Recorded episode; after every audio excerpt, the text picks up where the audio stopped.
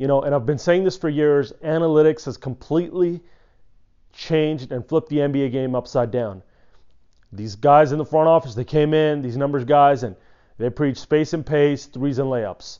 And the end product of that is you enable the offensive player more than ever by putting him on an island, by putting him in a situation where they're an open layup, a hand in the face shot, or an open three away from exploding, getting red hot and exploding for 40, 50, 60. That's how it happens. But, you're disabling the defensive player. It doesn't matter how good of a defender you are. If the game is being played this free-flowing, especially on an 82-game basis in the season, and it's this up and down, it's damn near impossible to stop these types of athletes and these types of talent skill-wise. It's too much. They're at an advantage when there's no help side, when there's no one in the paint, and when everyone is just roaming around on the perimeter, right?